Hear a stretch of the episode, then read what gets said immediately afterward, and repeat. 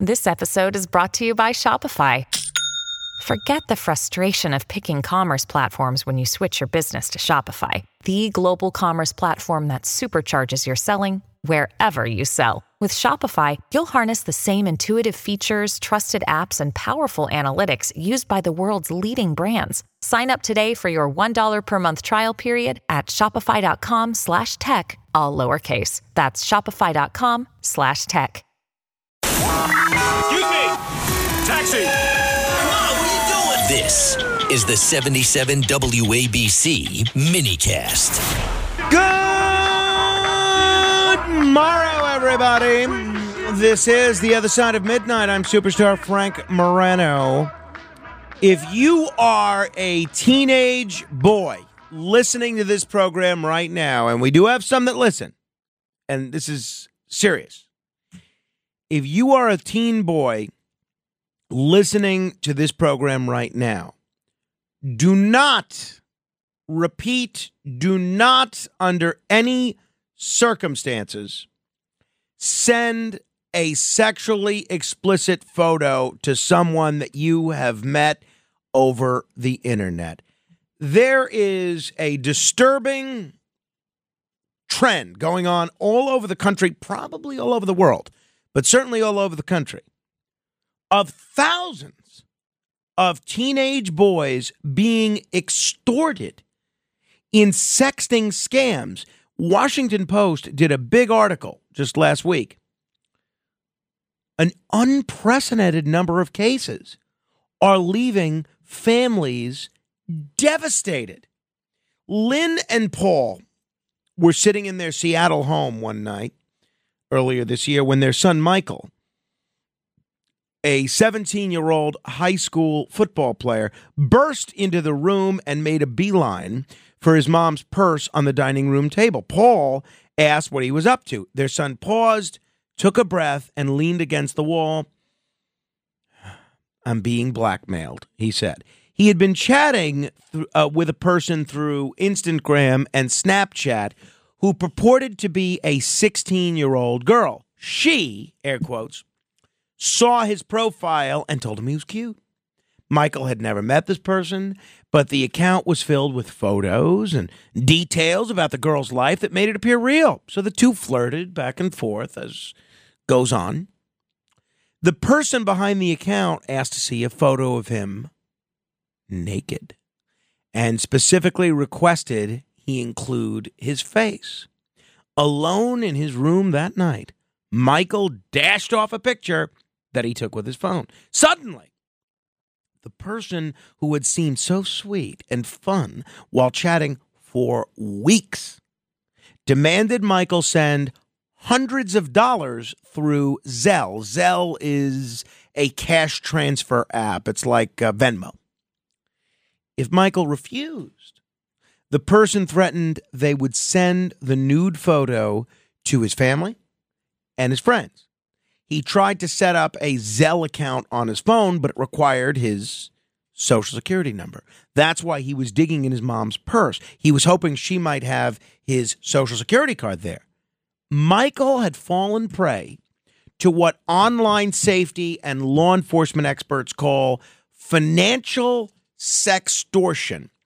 We have covered these, uh, what they call grandparent scams, a lot on the radio because we have a lot of, you know, we have a lot of older listeners and they love to prey, these fraudsters, these horrible miscreants, they love to prey upon the elderly and put them in a situation where you know you think it's your grandson calling and he says he's getting getting arrested and he needs a thousand dollars to hire a lawyer or he needs a thousand dollars to pay a fine and they you need to send the money right away.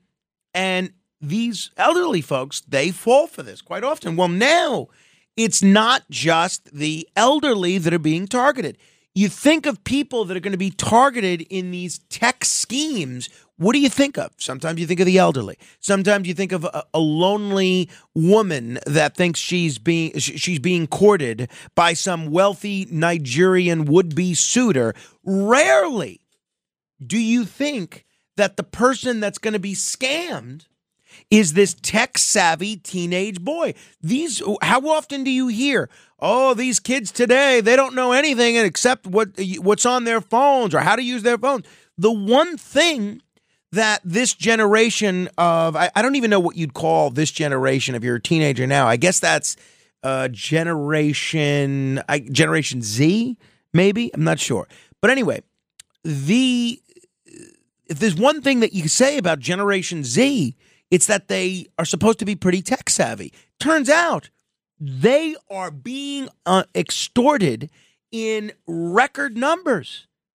So be careful. No, no joke. If you are a teenage boy, you don't know who you're talking to.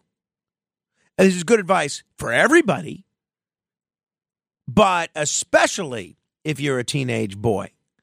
I mean, you know, I, I don't know if it's a good idea to send nude photos of yourself to anybody, to somebody that you haven't met.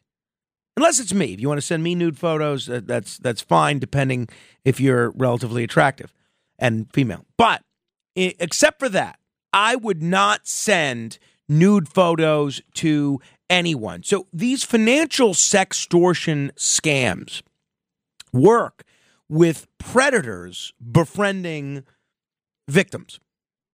And, they befriend them online under false pretenses. They entice them into sending incriminating photos, and then they demand payment under threat that they'll expose the photos to family and friends.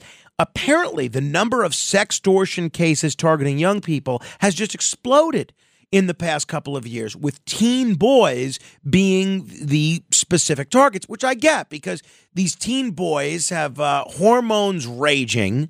Right, they're sitting in their compute in their computer screen. They're thinking they're talking to some cute teenage girl, and this, uh, you know, all this cute teenage girl has to do is bat an eyelash, and they think uh, the girl likes them.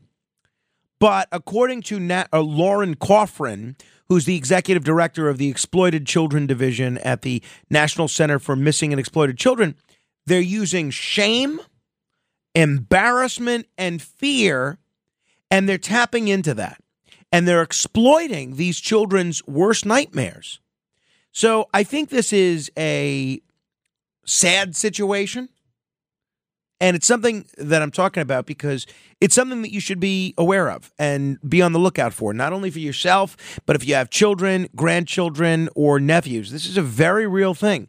This group, the uh, National Center for Missing and Exploited Children, has received more than 10,000 tips of financial sextortion of minors, primarily boys, in one year. That's in one year. 10,000 in one year. That's just what they've heard about. Imagine the ones that they haven't heard about.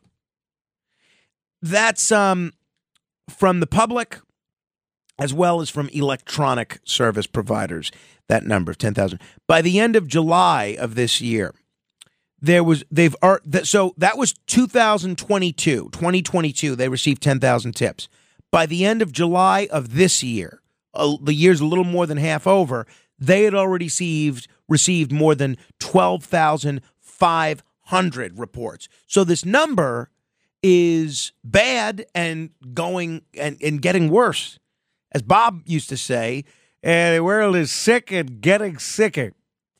But the uh, De- Mike Prado, who's the deputy assistant director of the uh, at the Homeland Security Investigations Cyber Crime Center, he talked about the importance of reporting these sextortion cases, which is the only way for authorities to initiate an investigation. A lot of people may not want to report them because they're embarrassed. They don't want to be involved. They think their name's going to get out there. But the only way these bad guys get caught and prosecuted is if these cases are reported. And the repercussions of this abuse are devastating. At least a dozen boys died by suicide in 2022 after they were blackmailed. Think about that. That's according to the FBI. A dozen boys killed themselves because they were so concerned about being blackmailed. Meanwhile, the social media companies are playing catch up to stem this incredible tidal wave of sextortion scams targeting children. And, you know, I look at this And I wonder again about the legislation that we've seen in places like Utah, in places like China, to limit social media use for minors. Maybe it should just be something that's, if not restricted, heavily regulated. Curious what you think about this whole thing and about the ramifications for social media use. 800 848 9222. 800 848 9222. They say, researchers say, that the brains of teenage boys are particularly vulnerable